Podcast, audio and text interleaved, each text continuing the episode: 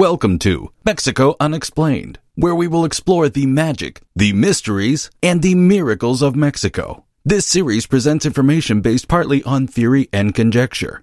The podcaster's purpose is to suggest some possible explanation, but not necessarily the only ones to the subjects we will examine. Here is your host, Robert Bitto. Welcome, and muy bienvenidos to episode number 109 of Mexico Unexplained, where we examine the magic, the mysteries, and the miracles of Mexico. I'm your host, Robert Bitto. The date was May 13, 1957. The latest edition of Life magazine had just hit the newsstands in America. In the current issue, as part of its Great Adventures series, an article written by R. Gordon Wasson appeared titled Seeking the Magic Mushroom. Wasson first traveled to the Mexican state of Oaxaca in June of 1955, where he met a woman named Maria Sabina, who lived in the small town of Huautla de Jimenez, an indigenous Mazatec village about a mile up in the mountainous region of the northeast part of the state. Traveling with a companion, fashion photographer Alan Richardson, Wasson spent weeks in Oaxaca learning about the healing ceremonies called veladas, conducted by Sabina and other shamanic healers. The ceremonies all involved a certain type of mushroom that only grew in the summer months called the landslide mushroom, whose scientific name is Psilocybe mazatecorum. Maria called these her saint children. While there were many shamans using the mushrooms in the veladas, Maria Sabina, who was almost 60 at the time of Wasson's visit, had the most refined rituals and the most extensive chants and melodies that accompanied her healing sessions. Maria referred to this as the language. Gordon Wasson, who was the first non indigenous person to take part in these ceremonies, would write several more articles in the late 1950s and early 1960s. Maria Sabina attracted attention of Timothy Leary and other famous people such as Bob Dylan, John Lennon, Mick Jagger, and Pete Townshend, who traveled to Huautla to see Maria and have magic trips with her. As many people saw Wasson's article as the first to explore the topic of magic mushrooms, this diminutive woman from a remote Oaxacan village has often been credited as being the spark that set off the whole psychedelic revolution of the 60s. Maria Sabina was born outside the town of Huautla, Oaxaca, sometime in the mid 1890s. Records created later by church officials put her birth date as July 22, 1894. Maria and her sister were exposed to shamanism at a young age. The girl's grandfather and great grandfather were both shamans. At night, she and her sister would hear the chants and ceremonies of the shamans as they went to sleep. Before reaching her teenage years, Maria began taking mushrooms on her own to go into her own altered states of consciousness and slowly refined her craft as she entered adulthood. Perhaps to discourage others from taking up a craft she held so dear, Maria would explain in an interview later in her life where she thought her abilities really came from. She spoke of a time a Catholic bishop visited her. Quote, the bishop advised me to initiate my children into the wisdom. I have. I told him that the color of the skin or the eyes can be inherited, including the manner of crying or of smiling, but the same can't be done with wisdom. Wisdom can't be inherited. Wisdom is brought with one from birth. My wisdom can't be taught. That's why I say that nobody taught me the language because it is the language the saint children speak upon entering my body.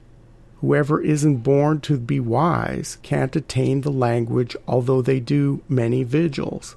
Who could teach language like this? My daughter Apollonia just helps me to pray or to repeat my language during the vigils. She speaks and says what I ask her to, but she isn't a wise woman, and she wasn't born with that destiny. Apollonia and Victoria, my two daughters, will never be wise women. Not everyone can be wise, I make that clear to people. During her practice, Maria would become a certain aspect of her saint children, and each aspect would have chants or songs, her language, to go along with it. Independent scholar and writer Henry Munn went to Huautla in 1965 and identified the many aspects which appeared in Maria's ceremonies. The long list includes Eagle Woman, Clock Woman, Opossum Woman, Hummingbird Woman, Whirling Woman of Colors, Shooting Star Woman, the Ocean, the Woman of the Flowing Water, Root Woman, Clown Woman, Warrior Woman, or Book Woman. Each served a specific function or appeared through the shaman to conduct specific healings.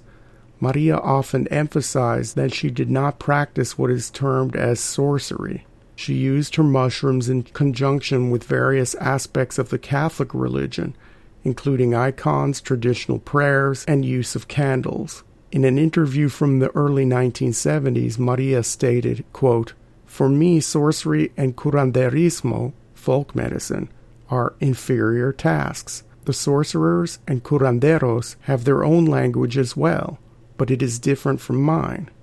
They ask favors from Chiconindo. I ask them from God the Christ, from St. Peter, from Mary Magdalene, and from Guadalupe. The mushrooms have power because they are the flesh of God, and those that believe are healed. Those that do not believe are not healed. The typical repertoire of a Mazatec sorcerer or curandero includes things such as macaw feathers, cacao beans, incense made of the sap of the copal tree, tobacco, and turkey eggs because they are more powerful than hen's eggs. Maria only used the mushrooms she endearingly called the little saints and candles she made herself. The formal church authorities in the area did not condemn the practice. Maria Sabina's chants are well documented, mostly due to the work of a man named Alvaro Estrada, who visited Huautla de Jimenez between 1955 and 1970 and compiled dozens of recordings he made of Maria's veladas, her chants were translated into Spanish and then into English and released in a book titled Maria Sabina Her Life and Chants. Each line always ends with a word that translates to says or he or she said. Here is a sample chant translated into English. Quote, I am a clean woman, says. I'm a well prepared woman, says. I am a woman who looks into the insides of things, says. I am a woman who looks into the insides of things, says. I am a woman who looks into the insides of things, says. I am a woman who looks into the insides of things, says.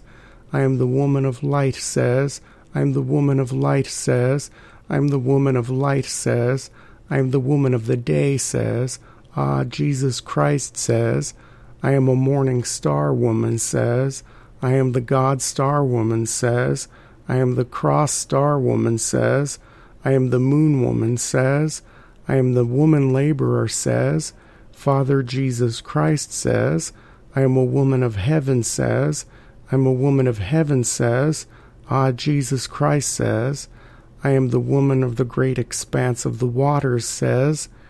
I am the woman of the expanse of the divine sea, says, because I can go up to heaven, says, because I can go over the great expanse of the waters, says, because I can go over the expanse of the divine sea, says, calmly, says, without mishap, says, with sap, says, with dew, says. End quote. After visits by famous musicians and those prominent members of the 60s counterculture, the small town of Huautla became inundated with people who were seeking the higher level of consciousness supposedly attained through Maria Sabina's mushroom ceremonies. Again, in her own words, Maria states, quote, For a long time there came young people of one or the other sex, long haired with strange clothes. They wore shirts of many colors and used necklaces. A lot came. Some of these young people sought me out for me to stay up with the little one who springs forth. We come in search of God, they said. it was difficult for me to explain to them that the vigils weren't done from the simple desire to find God, but were done for the sole purpose of curing the sickness that our people suffered from. Later, I found out that the young people with the long hair didn't need me to eat the little things. Fellow Mazatecs weren't lacking who, to get a few centavos for food, sold the saint children to the young people in their turn, the young people ate them wherever they liked. It was the same to them if they chewed them up seated in the shade of a coffee tree or on a cliff along some trail in the woods.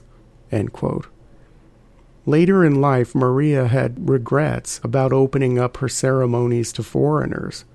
She didn't think anything bad would come of it, but in addition to the overwhelming attention she received, and a sort of disrespect of the old ways she experienced, Maria felt that her little ones, the mushrooms themselves, had lost their power with their widespread use and misuse. In an interview Maria conducted when she was well into her seventies, she stated, quote, Before Wasson, I felt that the saint children elevated me. I don't feel that way any more. The force has diminished. If the foreigners had not come, the saint children would have kept their power. Many years ago, when I was a child, they grew everywhere. They grew around the house. Those weren't used in the vigils because if human eyes see them, they invalidate their purity and strength. One had to go to distant places to search for them, where they were out of reach of human sight. As Maria's world changed around her because of her notoriety, she started to attract the attention of local authorities. What exactly was she doing in these ceremonies? Was she simply a peddler of illegal drugs? She had to appear before government officials several times to explain herself, sometimes traveling far away. The local townsfolk did not like all the attention that their village received from both the government and the foreigners who had been arriving in Huautla in increasing numbers. The attention Maria was attracting disrupted life in the small town and completely altered the social dynamic in Huautla. Maria's time in her native town ended with the villagers tearing down her house and running her off. After spending time away, Maria was eventually allowed to return to Huautla, where she died in 1985 at the age of 91. Thank you once again for listening to another episode of Mexico Unexplained. Remember to like and subscribe to us on YouTube and follow us on Twitter. Tell your friends by sharing these shows with others. Please go to our website, MexicoUnexplained.com, for references, illustrations, and for free access to transcripts of past shows please visit Amazon.com to purchase the book Mexico Unexplained to get a hard copy of The Magic, the Mysteries, and the Miracles of Mexico. We appreciate your kind attention once again. Until next time, thank you and gracias. Thank you for listening to another episode of Mexico Unexplained with host Robert Bitto. For show summary, relevant links, and commentary, please check out our website at mexicounexplained.com. Like us on Facebook and be a part of the conversation. Adios and hasta la vista.